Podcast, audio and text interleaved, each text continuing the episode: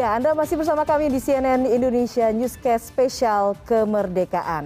Heroes Among Us menjadi tema besar peringatan Hari Kemerdekaan yang diambil oleh CNN Indonesia. Di masa pandemi ada banyak pihak yang berkontribusi termasuk mereka yang berperan dalam upaya vaksinasi sebagai salah satu ikhtiar merdeka dari pandemi. Malam ini saya akan berbincang dengan dua sosok. Yang pertama adalah Siti Nadia Tarmizi, juru bicara vaksin pemerintah dan juga ada Karina Jo yang merupakan salah satu peneliti di balik terciptanya vaksin AstraZeneca langsung dari Inggris ini ya Mbak Karina. Uh, saya ke Bu Nadia dulu. Bu Nadia, ulang tahun kemerdekaan Indonesia ini masih di tengah pandemi. Uh, tapi tahun ini ada kehadiran vaksin yang kita harapkan bisa membawa asa agar kita bisa keluar dari pandemi COVID-19. Kita dengar sama-sama tadi mungkin Mbak Nadia, uh, Bu Nadia dan juga Mbak Karina dengar bagaimana perjuangan Menteri Luar Negeri kita dalam diplomasi vaksin agar ada kesetaraan vaksin. Sebagai juru bicara vaksin, Bu Nadia uh, melihat antusiasme masyarakat yang ingin divaksin ini seperti apa? Ya, baik, terima kasih uh, Mbak Eva. Eh, tentunya kalau kita lihat ya kondisi antusiasme masyarakat ini uh, sudah uh, berbeda ya dibandingkan di awal-awal pelaksanaan vaksinasi. Hmm. Kita ingat uh, dari hasil survei kita di awal itu masyarakat yang menolak untuk divaksin itu masih sekitar 8 persen dan yang ragu-ragu uh, untuk mendapatkan vaksinasi itu angkanya masih di antara 25 sampai 30 persen. Tapi survei terakhir angka ini sudah jauh menurun ya kalau yang menolak vaksin itu sekitar tiga setengah persen hmm. dan yang ragu-ragu itu sudah uh, pada angka uh, 15 sampai dengan uh, 18 persen. Jadi kalau melihat antusiasme masyarakat dan juga kita lihat uh, sejak Juli di mana tentunya semua usia di atas 18 tahun bahkan di atas 12 tahun sudah bisa mendapatkan vaksinasi, uh, kita bisa lihat bagaimana kemudian banyak masyarakat yang mau datang ke sentra-sentra vaksinasi dan rata-rata bahkan beberapa kabupaten kota mengatakan vaksinnya sampai kehabisan ya karena hmm. uh, jumlah uh, masyarakat yang ingin divaksin itu luar biasa. Oke, uh, pasti upaya upayanya dan juga ikhtiarnya luar biasa sehingga masyarakat yang tadinya menolak vaksin uh, akhirnya sekarang berubah haluan dan uh, berharap untuk mendapatkan vaksin. Sekarang saya ke Mbak Karina. Uh, kita tahu Mbak Karina selama ini peneliti adalah salah satu yang tentunya ikut berjuang untuk mencari cara menangkal virus. Uh, dari beberapa wawancara sebelumnya Mbak Karina sempat cerita bagaimana kemudian para peneliti Anda dan teman-teman Anda sama sekali tidak istirahat, bekerja tujuh hari dalam seminggu, ber, berbelas-belas jam begitu ya, um, berusaha untuk mencari uh, vaksinasi ini sebagai penangkal virus. Um, sempat ada momentum di saat masyarakat menolak divaksin. Ada juga bahkan yang sempat berpikir soal uh, adanya vaksin ini sebagai bagian dari konspirasi. Nah, Anda melihat sebagai seorang peneliti eh, pemikiran-pemikiran ini, komentar Anda seperti apa? Ya, saya melihat berita yang beredar eh, yang yang punya yang tidak ada sumbernya seperti itu ya saya hmm. rasanya sedih. Saya, kita kan semua bekerja untuk uh, supaya kita semua bisa keluar dari pandemi secepatnya. Ya. Mm -hmm. jadi saya sekarang berbicara di media supaya uh, masyarakat mempunyai informasi yang benar. Oke, bagaimana perjuangan uh, tim peneliti ini sampai akhirnya uh, menemukan vaksin AstraZeneca? Bisa diceritakan, Mbak Karina? Jadi ya, jadi uh, tim saya adalah yang uh, bertanggung jawab untuk membuat proses produksi vaksin secara massal. Mm -hmm. Jadi ya pas saat uh, pas saat pada bulan Februari tahun lalu ini kita memutuskan untuk uh, uh, membuat vaksin ini untuk untuk diuji cobakan diuji klinis. Dan kita masih waktu itu belum punya proses produksinya. Dan pada saat itu saya baru punya data dari uh, skala yang masih kecil lah. Mm -hmm. dari dua sendok makan datanya. Tapi bos saya pada saat itu bilang oh oke okay, dalam satu setengah bulan kita harus uji cobakan prosesnya di 200 liter sedangkan kita belum ada proses produksinya dan eh, untuk membuat proses produksi biasanya dibutuhkan waktu bertahun-tahun untuk bisa sesuai dengan uh, uh, standar CGMP yang ada hmm. supaya boleh dipakai untuk manusia. Hmm. Yang itu jadi ya mau nggak mau kita harus kerjakan se sebaik-baiknya semampu semampu kita supaya uh, semua prosesnya sesuai dengan uh, uh, jadwal yang ada. Kalau ada keterlambatan di bagian saya ya semuanya bakal akan terlambat juga di uji klinisnya. Oke. Jadi kita bekerja sebaik mungkin saja. Oke, proses yang kemudian bertahun-tahun harus dipersempit waktunya karena ini sifatnya emergency begitu. Nah, ceritanya bagaimana tuh jatuh bangunnya kalau begitu, Mbak Karina dan tim-tim peneliti lain? Ya, saya khusus untuk tim saya sendiri ya, kita tim saya sangat kecil. Ada atasan saya, Dr. Sandy Douglas dan project manager Dr. Adam Ricky dan beberapa postdoc yang membantu ya, beberapa proses yang ada. Jadi uh, pekerjaan yang kita lakukan sangat banyak dan makan sangat waktu, makan waktu yang banyak. Hmm. Jadi ada beberapa saat kita momennya down lah. Saya pikir ya kerjanya uh, sangat banyak dan saya tidak ada waktu sebenarnya untuk istirahat. Jadi hmm. ada momennya saya bilang oh, saya sudah tidak tidak kuat lagi gitu. Hmm. Saya, saya udah mau keluar dari proyek ini hmm. saja gitu. Hmm. Karena ya ya terlalu terlalu besar sih pressure-nya karena kan kita tidak boleh membuat kesalahan sedikit pun karena hmm. setiap minggu kita ada uh, meeting dengan pihak AstraZeneca dengan meeting-meeting dengan CGMP yang lainnya jadi data ya data data dari lab saya harus ada hmm. Sedangkan kalau kita membuat kesalahan kita harus ulang dari awal lagi dan itu uh, delaynya akan cukup lama. Oke, artinya memang sempat ada satu titik ingin uh, mundur saja begitu ya. Apa yang kemudian akhirnya membuat Mbak Karina itu kemudian semangat lagi dan melanjutkan penelitian ini sampai akhirnya menemukan uh, vaksin AstraZeneca? Ya, jadi ya selalu saya selalu konsultasi sama atasan saya atau hmm. sama project manager ya, Dr. Sandy Dawes dan Dr. Adam Ricky bagaimana sih saya sudah sudah nggak kuat lagi bekerja sendiri di lab kan banyak pekerjaan yang harus saya lakukan so mereka bilang uh, mereka bilang this is the right thing to do dia bilang mm -hmm.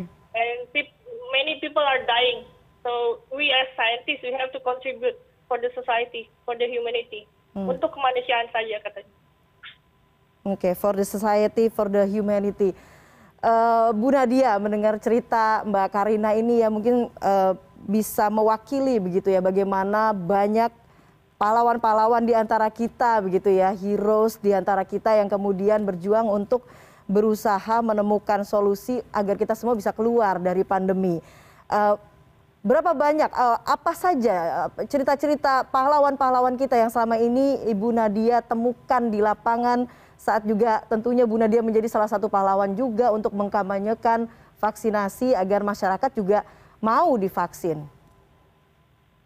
Iya, uh, jadi sebenarnya uh, banyak ya uh, banyak sekali orang yang uh, bisa kita katakan heroes ya hmm. uh, kalau kita lihat ya uh, di level tentunya uh, seperti di uh, desa ataupun di kelurahan kita bisa lihat banyak sekali juga kader-kader kesehatan yang uh, membantu masyarakat pada saat mereka melakukan isolasi mandiri.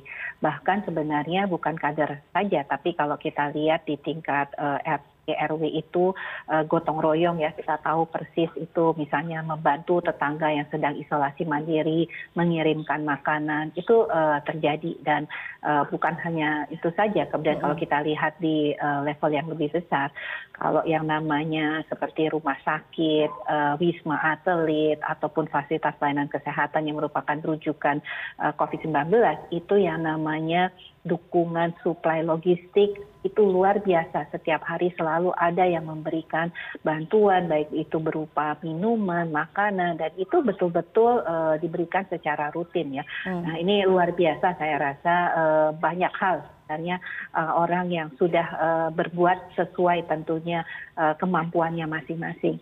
Di sisi lain kita jika melihat pada saat kita mengalami lonjakan kasus di bulan Juli kemarin, begitu banyak juga tenaga kesehatan yang kemudian mendedikasikan dirinya sebagai relawan-relawan ya. Dampingi masyarakat yang sedang melakukan isolasi mandiri. Bahkan uh, saya juga mendengar ada misalnya uh, dokter yang di kompleks perumahannya ya, karena kebetulan uh, banyak uh, warga sekitarnya yang positif, akhirnya dia membuka seperti telemedicine ya, walaupun itu uh, hanya konsultasi antara hmm. uh, tenaga kesehatan tersebut dengan warga uh, yang kemudian melakukan isolasi mandiri untuk hmm. kemudian membantu. Uh, dan uh, banyak cerita-cerita tentunya bagaimana tenaga kesehatan juga uh, kalau kita lihat para kader kesehatan yang bersama-sama tentunya uh, petugas uh, vaksinasi ya hmm. untuk kemudian menghantarkan vaksin ini sampai kepada sasaran karena kita tahu geografis Indonesia ini tidak mudah ya artinya pada saat kita mengirimkan vaksin tersebut dari kabupaten ke kecamatan itu ada yang harus uh, tentunya melalui jalanan melalui sungai ya harus hmm. kemudian menyeberang uh, yang kadang-kadang sungainya cukup deras arusnya walaupun mungkin tidak dalam ataupun juga harus berjalan kaki 3-4 jam untuk mencapai uh, sebuah tempat posyandu ataupun tempat masyarakat di mana itu berkumpul. Jadi okay. uh, ini yang uh, kita lihat ya banyak sekali sebenarnya peranan dari berbagai uh, masyarakat ya tentunya untuk kita saling bersama-sama bergotong royong dan ini menciptakan tentunya pahlawan-pahlawan baru hmm. yang uh, mungkin kita tidak bisa lihat uh, tetapi kita bisa rasakan bagaimana dukungan dan pengorbanan mereka ini. Oke, kita kembali ke vaksin. Uh, bicara soal vaksin tadi problematikanya adalah bagaimana kemudian mengajak masyarakat untuk mau divaksin, masyarakat Indonesia pada khususnya begitu. Tapi di sisi lain juga ada problematika vaksin yang kemudian kita hadapi, bagaimana kesulitan untuk mengakses vaksin. Kita akan bahas itu Bu Nadia, Mbak Karina, tapi kita harus break dulu. CNN Indonesia Newscast akan segera kembali.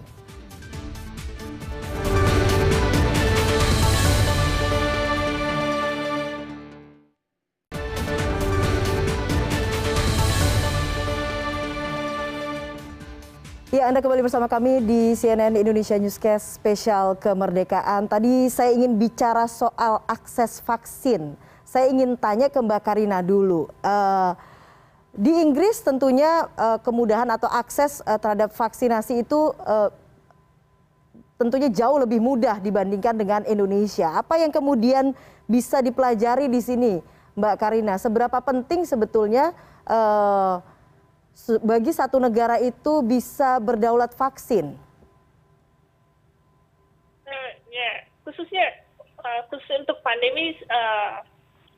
Mempunyai rencana program vaksinasi eh, untuk Eropa ya sangat penting. Hmm. Mereka sudah membuat rencananya di awal-awal sekali sebelum mungkin vaksin vaksinnya sudah disetujui dari Badan Kesehatan, mereka sudah uh, memesan lah ke beberapa banyak perusahaan vaksinnya.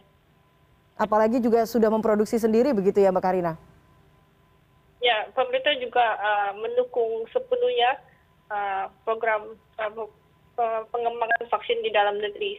Itu hmm. juga. Jadi kita ada kolaborasi dari pemerintah, akademia dan uh, perusahaan farmasi. Sama sekali tidak ada privat. sama sekali tidak ada kesulitan akses vaksin, artinya tidak ada uh, ketersediaan stok misalnya yang tidak ada begitu bagi warga yang ingin divaksin. Ya, kita cuma ada uh, keterbatasan vaksin pada saat uh, uh, memulai proses produksi. Hmm. Tapi pada saat ini kita mempunyai stok yang cukup untuk uh, seluruh masyarakat di Inggris. Oke. Uh, sekarang saya ke Bu Nadia. Bu Nadia kita tahu saat ini Indonesia cukup menghadapi masalah akses vaksin bagi sejumlah warga yang sudah mau divaksin. Bagaimana caranya kita bisa menuju negara yang seperti Inggris yang tadi diceritakan Mbak Karina tadi? Iya, uh, ini uh, uh, luar biasa ya, uh, merupakan perjuangan berat buat Indonesia. Tadi kita hmm. sudah mendengarkan ya bagaimana Bu Menlu uh, berjuang untuk mendapatkan uh, vaksin untuk Indonesia ini, karena memang uh, kebutuhan kita nih cukup besar, 426 juta, di mana uh, kita tahu uh, produksi vaksin itu sekitar 7 sampai 8 miliar. Nah, uh, 4 miliarnya ini sudah uh, dipesan oleh negara-negara maju. Nah, sisanya uh, terbagi di negara negara di luar itu nah jadi tentunya Indonesia sendiri butuh 426 juta ya setengah miliar sendiri ya hmm. yang kita butuhkan. Jadi ini uh, luar biasa memang uh, untuk kita bisa terutama uh, menyediakan vaksin ini di tahun 2021. Uh, kita tahu memang belum banyak uh, vaksin yang sudah uh, selesai dengan uji klinis tahap tiganya sehingga memang uh, pertama jumlah vaksin yang terbatas kedua kapasitas produksi daripada produsen vaksin itu juga terbatas. Sementara demandnya sangat tinggi karena seluruh dunia, seluruh negara membutuhkan vaksin tersebut ya. Jadi agak berbeda mungkin dengan situasi di Inggris seperti yang disampaikan oleh Mbak Karina ya, di mana memang mereka adalah produsen vaksin dan hmm. uh, mereka juga uh, sudah uh, memiliki jumlah penduduk yang jauh lebih kecil dan tentunya kebutuhannya juga jauh lebih kecil, tapi di sisi lain uh, juga kemudian uh, memesan untuk jenis-jenis vaksin lainnya. Ya memang kita harus uh, bersabar ya bahwa setiap uh, kita sampai sampaikan bahwa vaksin itu disediakan oleh pemerintah untuk seluruh sasarannya, tapi kita minta untuk masyarakat uh, mau bersabar dan segera divaksin sesuai dengan jadwalnya karena vaksin yang kita terima pun datangnya secara bertahap dari produsen vaksin hmm. sehingga tentunya setiap minggu, setiap bulan jumlah vaksin yang kita distribusikan itu uh, sejumlah dengan yang kita miliki dan pasti uh, ini tidak bisa langsung ya untuk seluruh masyarakat mendapatkan vaksinasi sehingga memang uh, kita harus mengatur per minggu uh, berapa jumlah vaksin dan kembali lagi karena terbatasnya jumlah vaksin ya. maka vaksin yang ada sesuai dengan jadwalnya kita uh, vaksinasi diri kita. Jadi jangan kemudian uh, kita memilih-milih vaksin karena ya. belum tentu uh, vaksin yang kita perkirakan akan datang dan bisa kita uh, akses itu belum tentu uh, bisa sesuai dengan harapan kita. Jadi ya. yang terbaik saat ini apa pun juga vaksinnya ya. kita ketahui semua jenis vaksin ini memberikan proteksi itu kita gunakan terlebih dahulu. Baik, harapannya tentunya uh, seperti dengan tema Hari Ulang Tahun Republik Indonesia tahun ini Indonesia Tangguh dan juga Indonesia Tumbuh uh, di saat nantinya kita punya kelonggaran begitu uh, akses terhadap vaksinasi uh, nantinya kita akan juga uh, segera merdeka dari pandemi ini. Uh, Bu Nadia dan juga Mbak Karina, terima kasih atas waktunya di CNN Indonesia Newscast Spesial Kemerdekaan. Selamat malam. Selamat malam. Selamat malam.